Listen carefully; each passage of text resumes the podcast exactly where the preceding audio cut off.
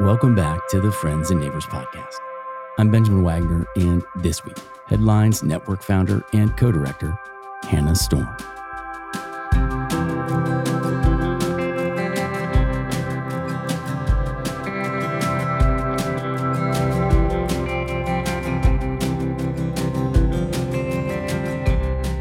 As founder and co director of Headlines Network, Hannah is at the forefront of creating connections and driving conversations towards improving journalists' mental health.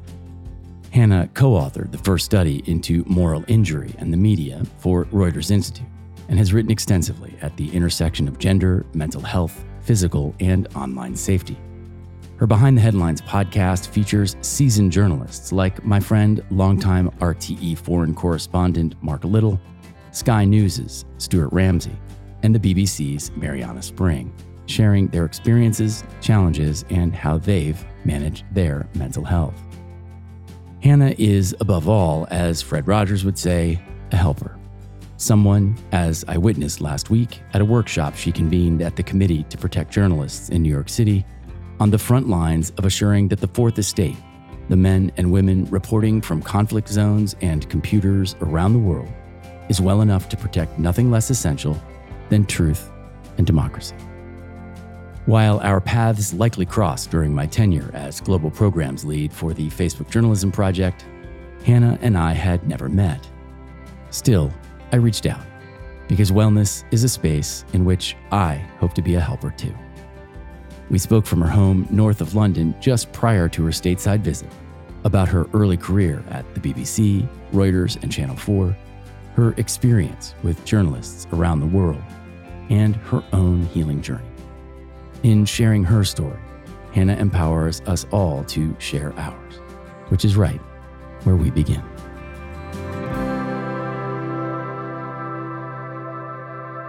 In March, I gave an address to the Society of Editors, which is in the UK, and it's the people who run the big kind of news organizations. And I was invited to give an address there, and I was talking about this idea of how important it is to invest in conversations around mental health. But in order to do that, I decided to share my own story and I talked about my own journey through mental health. I talked about my own experiences of gendered violence, of sexual assault, and, you know, noting that most of the media industry is predominantly run by men. And the Society of Editors is kind of like there are far fewer women there than there were men.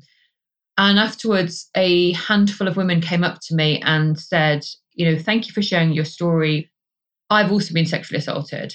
And actually, it makes me feel so much more heard, even though they didn't want to publicly share their story, and so much less alone hearing that mm-hmm. from you and hearing it in a way that is kind of, you know, articulate and compassionate and compassionate not only to other people, but to myself as well. So I think that was a really powerful moment. And you wrote a piece in Poynter in July of 2020. And you said, at the end of the last year, I was diagnosed with post traumatic stress disorder as a result of multiple traumatic experiences in my journalism career. What led to that moment, particularly the public part of it? I only said something out loud maybe a year ago. And I even just today posted something in my newsletter that was much clearer than I've ever been. And I find each time I have to kind of almost steel myself and remind myself of you know the sort of journey to the moment and what the value is I think you make a really important point about the journey. And I think you also make a really important point about each time, because I think for me, each time it unpacks a little bit more. And each time mm-hmm. I feel perhaps able to speak about different parts of it. But I guess yeah. the kind of thing that kind of really led me to that moment actually goes back a few years previously I had what I can only describe as kind of like complete crash. I think it was the mm-hmm. kind of April after all the Me Too allegations came out in the October beforehand. And I'd been at a kind of journalism festival in Italy and I'd been moderating conversations around mental health, around moral injury and reports I'd written, and also around um, this idea of Me Too in the media but Me Too actually happening within our newsrooms. And we still need to do a lot of work within our own newsrooms to help people feel much safer from the, the mm-hmm. sexual violence perspective. But I was kind of thinking about things and I'm thinking this is kind of weird. I've never spoken openly about the sexual assaults that I'd experienced, the sexual harassments I'd experienced. And, and so I was kind of processing that. And then in the same time, that same event, I went out for dinner with people. And, you know, one of the coping mechanisms I think we have, which is perhaps unhealthy, is kind of drinking too much alcohol, comparing stories. We do this kind of, you know, it's almost like this weird poker, you know, game that we play with each other. Mm, kind of, you know, mm-hmm. I, I see this, raise you this, see this, raise you that, and it's all around black humor, and it's this kind of management style. But it wasn't really a management style for me because actually the next morning I woke up and I was just in bits. A lot of my trauma comes from an earthquake. I was in an earthquake zone in Italy, but not in the earthquake mm. zone where I'd experienced the trauma. That kind of a collapse happened, a collapse ensued, but I like to feel like it was a kind of a cleverly masked collapse because actually I didn't tell anybody. I tried to hold it together. I tried to wear my superhero cape for, for a couple more years. But in the intervening period, I had done some work with Poynter and they invited me to speak about my experience of Me Too. So that was the first step. I wrote about that. And then the second step was a couple of years later when I felt like I'd, I could finally go to seek help I knew that I had PTSD. I knew it already because I'd been working in journalism safety and I'd seen many folks falling by the wayside and coping ugly, as some people call it. Yeah. So I knew I had it, but I didn't get the help. I didn't get the help, and therefore I didn't get the diagnosis. And I'm not even entirely sure that diagnoses are always helpful, to be honest. But once I'd got that, we were like four months into COVID by then, weren't we?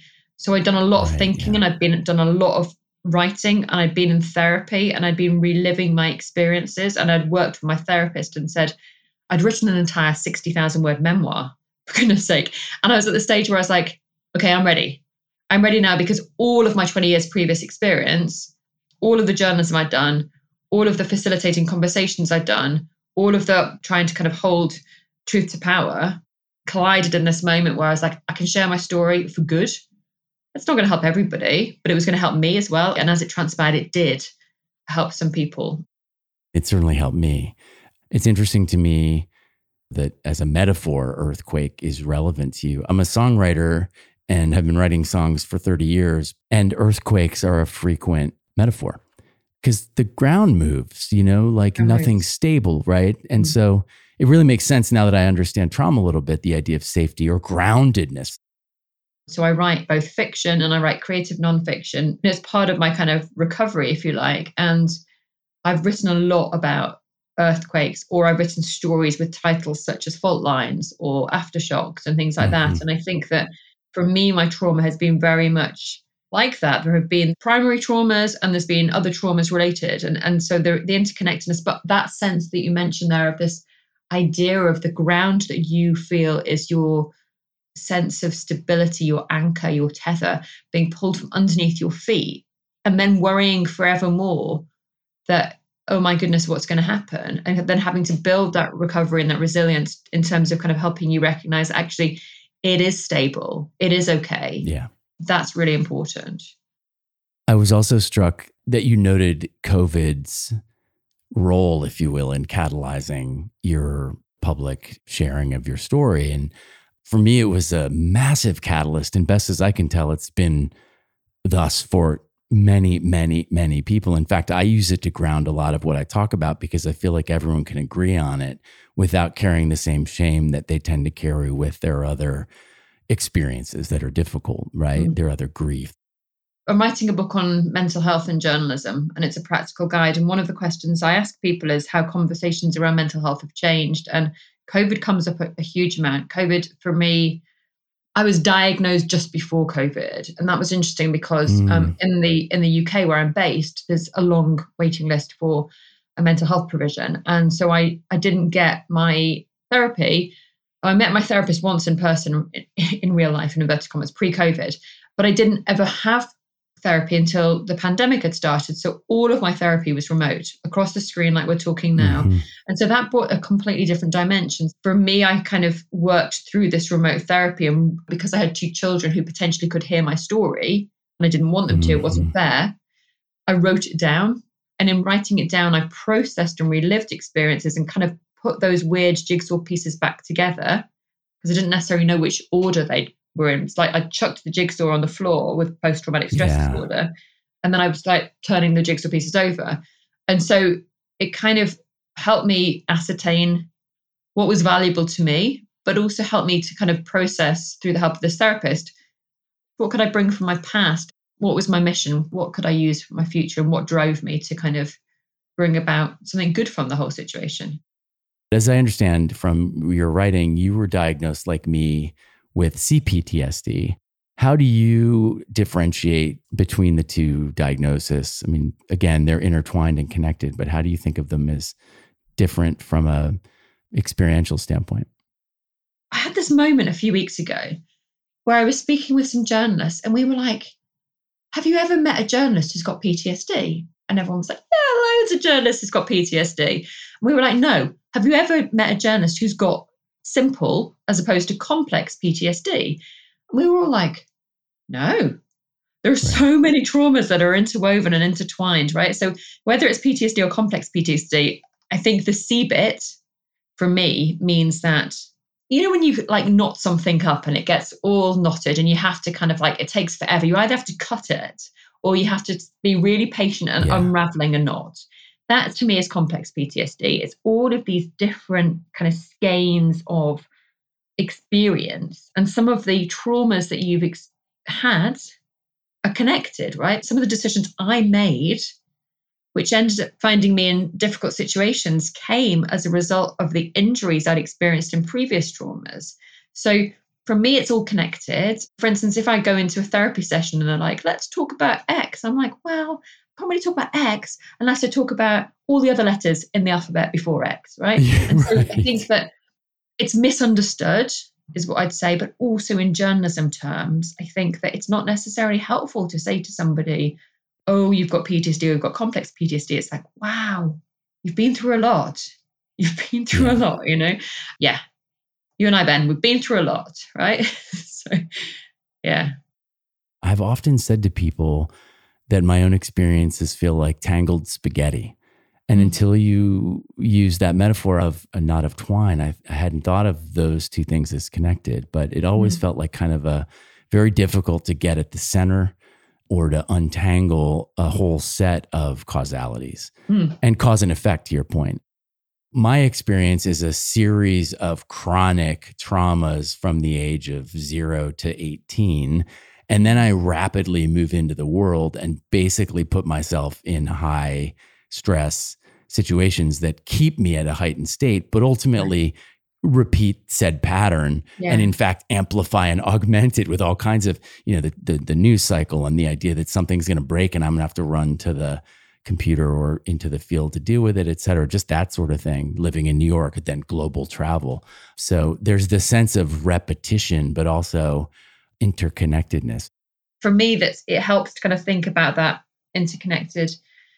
and i think your point about cause and effect and causality is really interesting because i think that you know mine is not childhood trauma that i've experienced i had a very happy childhood but mine is trauma that probably began in my teenage years predominantly because of gendered violence against me and then kind of led to other things that went on for probably 15 20 years I was reading Fergal Keane's book recently, the BBC correspondent, The Madness, and he talks about his childhood trauma and the ancestral trauma in Ireland. And how it makes for him to be constantly hyper aroused and kind of constantly kind of hyper vigilant yeah. i think he used the term and he think that you know that can make for good journalists too but it was also kind of us being aware of ourselves of kind of what our past traumas have brought to our state of mind and our ability to to do things 100% and to be clear you're talking about like war zone coverage right you're talking about fires and murders and if you're a journalist on a street beat like that or an international beat like that,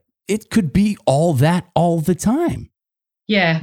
In fact, I was just in a conversation a little bit earlier on today with some folks, and we were talking about, and I was talking about the work I used to do around journalism safety. And the more I think about it, the more I think that actually we have this traditional notion, notion of a hostile environment. And if you think about a hostile environment, you might think about some, you know, veteran journalist with his kind of flak jacket or his kind of, you know, a certain type of type of persona and you think about him going into conflicts or war zone. But I think it's more helpful to kind of reframe it in terms of hostile environments can mean very different things for different people. Mm-hmm. So, what is a hostile environment for me, Ben, is probably not a hostile environment for you, probably because of my gender in some instances. What might be a hostile environment for you because of things you've experienced in your past, it's probably not a hostile environment for me. So I think that, yes, we're talking about shootings and we're talking about court reporting and we're talking about right. all kinds of grim stuff as well as war zones. But I think what's really helpful to kind of say is that I think we need to reframe it differently to kind of look at things in terms of what does a hostile environment mean for a different person? Um you know and also i think what you're saying there is it's probably very different for an mtv person to go and cover go to Banda Aceh because they probably haven't got the tools and the training and the background and support that actually can be protective for you. So i think that's a point. And then the final point i'd make on trauma and journalism at the moment is that one of the things i'm very concerned about at the moment is this idea of secondary trauma. Mm-hmm. So when we're exposed to other people's trauma, be that on screen, be that by interviewing survivors, be that being exposed to court reports or research, that can take a toll on us too. And that I think has been massively underestimated, the, the toll that that can take, particularly when we're isolated if we're working by ourselves or remotely or whatever. So let's back up a tad for a minute. Give me a sense of your earliest memories. I don't have significantly large memories from childhood, which I think, you know, PTSD does weird things with your brain. But yeah, I was born yeah. in Liverpool, in England, in the late 70s. And I was thinking before about how significant that is. So for me, you know, Liverpool is is synonymous with a few things.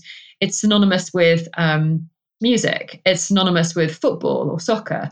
It's synonymous with kind of quite hardworking folk who, you know, are part Irish, a lot of them, and you know, it got bombed to pieces in in the Second World War. So there's kind of it's that grafting stuff, but it's also synonymous with really friendly, kind of very talkative people. So unpacking that a little bit, you know, some of my earliest memories are around music. Some of my earliest memories are around skipping to school as a five year old and dancing with my dad to Billy Joel, Uptown Girl, which does show my age, oh, and yeah. you know, and uh, Culture Club, Karma Chameleon, and things like that. I love that about the memories. Auditory memories have always been really important for me. So um, the hearing, um, and also that has impacted my trauma has impacted my um, relationship with sound as well. But also, I think a couple of other things. You know, football, um, as you mentioned, soccer. I had a brother who's a year younger than me always playing football, the kind of family rivalries in, in Liverpool around who supports Liverpool, who supports Everton. Um, and then kind of moving on at the age of nearly seven to, to move to a place in England it called Yorkshire, which is on the other side of England, so the northeast, and kind of, you know, very much a kind of very happy, quite bucolic, I suppose, kind of um, upbringing where we'd go into the backyard and we'd pick raspberries in this immense garden we had, and you know we'd complain to our mother that we had too many raspberries on our cereal and that kind of stuff. So it was it was happy. And then I think one final point I'd mention about childhood is when I was writing the memoir, I started thinking about what were the kind of key moments beyond my family that I could remember from childhood, and there were some really significant news moments that I remember from the kind of early 80s to the mid 80s. There was the miners' strike in the UK, which was really politically kind of important. There were various tragedies like um, there was a, a, boat sinking in the Channel, um, Herald of Free Enterprise. There was the assassination of um, Indira Gandhi. So things like that kind of made me aware of the world around me. And so there's the kind of family memories, which are all happy. And then there's the kind of overriding other memories which are more problematic but i i kind of desired to understand and unpack i think. We're asked what are you going to do? What are you going to be? When did you get a sense of that and how did that come into focus for you? I think from the age of eight or nine i wanted to be a journalist. And so that makes it difficult right? Because i am a perfectionist. I am a overachiever. I put a lot of pressure on myself. And so kind of my relationship with my mental health has been problematic in that way too, because and I don't think I've ever really spoken about this openly, but I achieved so much by the age of 30 that actually I felt like I didn't have anywhere else to go, right? So mm, so I kind of like mm-hmm. did really well, really well, really well. So I put so much pressure on myself as well that kind of by the age of 30 I was like I guess in retrospect the only way is down, right? But forever, I knew forever. And from the age of 14, I was doing work experience in newspapers. So every summer break, every Christmas break, I was like the person knocking on the door going, please, can I do some work experience? And it was amazing. And I never got put off. oftentimes someone who's experienced trauma tells their story as a coping mechanism. Mm. And I realized just 10 days ago that I've been telling stories my whole life. I wonder if that has any resonance with you. It sounds like your timelines are a little different than mine. I love the skipping to school visual, you know, actual youth and adolescence. Yeah, I I mean, I've always been a writer. So, you know, as well as being a journalist, I wanted to be a famous writer. But I mean, I think everybody I've ever met in journalism wants to be a famous writer as well. I definitely think that as I became older, it did become a, coping mechanism for me. So, kind of trying to figure it out through writing. And I got better at writing because of that. But, you know, I still wrote little stories at the age of seven and eight about Hector the Hedgehog and things like that. And so, yeah, in a slightly different way, I think, but it's always been there. And then I think when it came to being able to share my story, I think having had that toolkit already forever to reach back into, which was like a bit of a kind of like, well, I know how this works. I know how to write stories. I'm just going to turn the pen back on myself um, to write that story. Reuters, BBC, Channel 4, to your point, you were ambitious and successful. What were those early years like?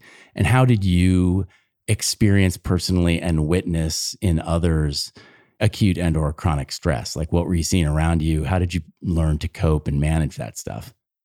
So I was a graduate trainee at Reuters in 1999, and I think there were 12 of us. I was lucky to get a position there, but you know, very, very early on, I saw signs that, and I wrote about this in one of the Poynter pieces, but I saw signs of this kind of conditioning to behave in a certain mm-hmm. way. It was a heavy, heavy reliance on the drinking culture, on the alcohol culture. Right. So you would always, every single time you, every day, pretty much, you'd go to to the pub and have a, oh, just come for one, and it's never just one, is it? Yeah. So, so there was that. I worked for a Times newspaper, and I think my interview was a drinking session. Me getting a job because I could hold my alcohol, which is not a yeah. good thing to kind of do. and then I remember very early on, my first week, I think there is one of the editors just absolutely lost it and just started yelling, mm. absolutely yelling. And I found myself in the toilet crying. And I'm like, this is just weird. So he was a complete and utter bully, but never got mm. reprimanded.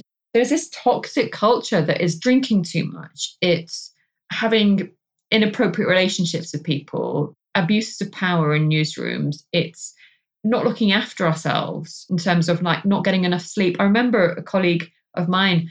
I lived in Paris for a year for Reuters, um, which was amazing. But I remember a colleague of mine, we went out one night, and this colleague basically just pulled an all nighter. And the next morning, mm. this colleague was sleeping in the toilet and then went to their desk. Mm. And I'm like, wow, okay.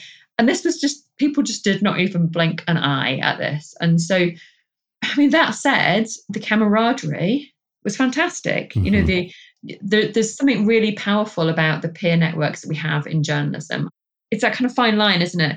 And I think the other thing I'd say is that I saw a lot of relationships fall apart, um, a lot of extramarital affairs taking place, behaviors where we kind of we get very close to people very quickly because we feel like we're the only people in the world to understand each other's language. And I think that we gel, but perhaps not necessarily in a healthy way there was a lot in there really. And and you know partly was torn between this idea of needing to be one of the lads so one of the boys kind of doing stuff where oh come on hannah let's go to the lap dancing club which was like really? But also at the same time kind of being somebody who was kind of in my early 20s who was relatively young relatively attractive and therefore people would abuse their power against me. And because they were more powerful than me and more senior than me you're stuck. You just don't know how to behave. And you haven't got any kind of female role models in my journalism career who were like, this is bollocks, you know, saying saying that, no, Hannah, you don't need to accept that. You remind me that in essence, my job interview for my first job in New York at Rolling Stone was at the White Horse Tavern, where the guy I was talking to bragged that Dylan Thomas drank himself to death. I mean, you know, that's why everyone goes to the White Horse when you're in New York. There are some good things and some bad things. And it's really important to recognize both, I think if you can activate that tribe to open up in a way that might be more constructive and productive and introduce some healthier coping mechanisms. But you'll always get the naysayers. You're always going to get people going, this is bollocks what you're talking about. You know, it's it's like never affected me. why should I talk about my trauma? You know, it, because I'm got any trauma. You know, so you're always going to get the naysayers. Yeah. Well, let's spend a second on the naysayers. I was going to ask you how you frame the conversation, whether you're talking about your work in International News Safety Institute or in the Headlines Network that you founded recently. How do you frame the conversations to make it sort of palatable or relatable? Or how do you frame and manage through that stuff? It's a really great question. I think that I want us to have a great journalism industry. I want us to do great, groundbreaking, agenda setting, brilliant uh, journalism that holds people to account. And so I think the way I've tried to frame it is that, you know, we can only do that. We can only really do that if we support the folks who do the journalism, that actually journalists are journalism's most precious resource. So we need to ensure that people are well. And that means the two sides of the coin are interconnected physical well being and mental, emotional well being are interconnected. We all have it. You can't deny that you have got mental health. You've got mental health, like you've got physical health. We may choose to talk about one more than the other. We may choose to see one in a different way from the other. So I think that it's those two things. We want great journalism. How do we have great journalism? We have great journalists. In order to frame it, that's how I do it. But I would also say that actually I try to find the allies. So I try to find the people who mm. get it. And they will be the leaders of news organizations who recognize. And unfortunately, it's a lot of the time, it's the leaders of organizations who have been themselves hurt or have had something happen to them so personally that they couldn't ignore it.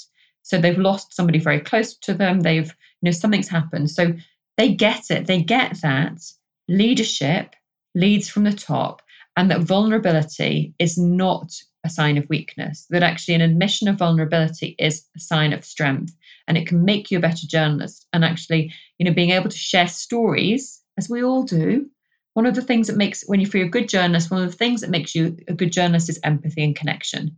And it's mm-hmm. about turning those skills that make us good journalists back on ourselves mm-hmm. and just mm-hmm. kind of being kind, being compassionate, and checking in with folks. You still get people who are like, she's talking bollocks. I mean, there will, yeah. you're still always going to get people who are like, nah, you can have your uh, airy, fairy, fluffy stuff if you want, but actually, I ain't going to buy it.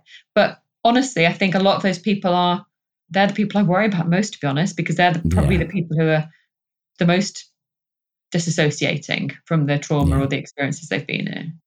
Journalists are resilient. But as Anthony Feinstein, who's a great buddy of mine who does a lot of research in this space, says, you know, that doesn't mean we're immune. Mm. We don't all have to be messed up. We're not all messed up.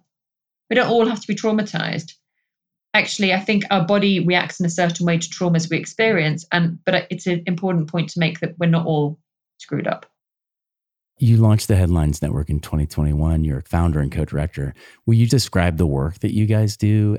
So, the Headlines Network was set up because we realized we wanted to create a space where people felt able to talk if they wanted to and also to promote more open conversations about mental health and journalism and the more we talked with people the more we realized that there were certain resources that they would benefit from we got um, support from the Google News, News Initiative, which allowed us to create a set of resources, multimedia resources, so video resources and, and um, text tip sheets around different issues to do with we've done supporting your colleagues, managing our mental health, one on vicarious trauma, one on re- preparing to cover traumatic breaking news. We've got some more coming up. And we do workshops as well with managers because I think a lot of the time we hear from managers that they've never had that opportunity to mm-hmm. to talk, to practice, to you know have conversations with peers. That's how headlines came about. I wanted to kind of do something really practical. And John Crowley and I kept meeting on these pandemic panels and like talking, talking, talking. And it's like we've got to go beyond the talking to action. And I'd done a lot of kind of again the skills that I brought from the journalism safety work I brought into this. And the podcast was um, I uh, did work as a radio journalist in the past and just love radio, love audio as I mentioned already. And um, I thought, wouldn't it be cool to get like famous journalists to talk a bit about the stories that they've yeah. covered, but actually do it from the kind of the angle of how have those stories impacted them? What do they remember about them? And also talk about their own coping mechanisms. So we've did that. It's called Behind the Headlines with Headlines Network. We've had some amazing people on there. Uh, Lyse Doucet from the BBC, Clive Myrie, um, Fergal Keane, um, Alex Crawford from Sky News, Gina Chua from Semafor it's a brilliant educational tool and it's such fun and it's such yeah. a privilege it's not always fun obviously to hear about people's trauma but it's such a privilege to to share these stories with people and to just have the bent. Nobody's turned us down yet, which is amazing. How would you advise, or what kind of guidance or feedback would you give somebody who's maybe they're recognizing something in listening to this, or they're in the second or third step of their healing journey? Like, you know, what would be a, a tip or a takeaway or guidance you'd share with them? Your experience is valid. You're not alone. It can feel very lonely, but you're not alone. If you feel comfortable at the moment to reach out to somebody you trust, I would strongly encourage you to do that. That can be really hard to do, but I think it really can help. I think that you should never necessarily feel compelled to talk, but it really does make a difference. And then find the other things that make your heart sing.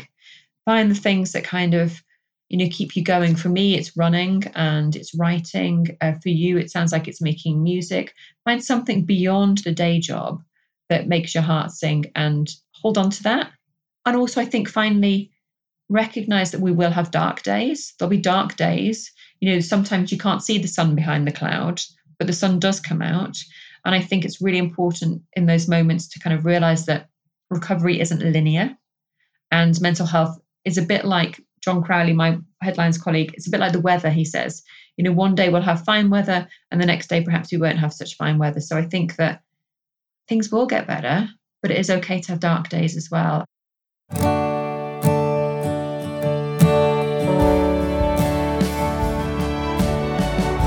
The Friends and Neighbors podcast is an Essential Industries production in association with Wagner Brothers. Please rate and review the podcast on your favorite platform. Not only does it help us to improve the show, but it also helps other people discover and join our neighborhood. Please visit friendsandneighborsshow.com to listen to previous episodes or subscribe to our newsletter. We promise not to spam you, but we will deliver fresh and meaningful news and information straight to your inbox every week. And I'd love to hear from you directly. Drop me an email at benjaminbwagner at gmail.com. Until next time, it's a good feeling to know we're lifelong friends.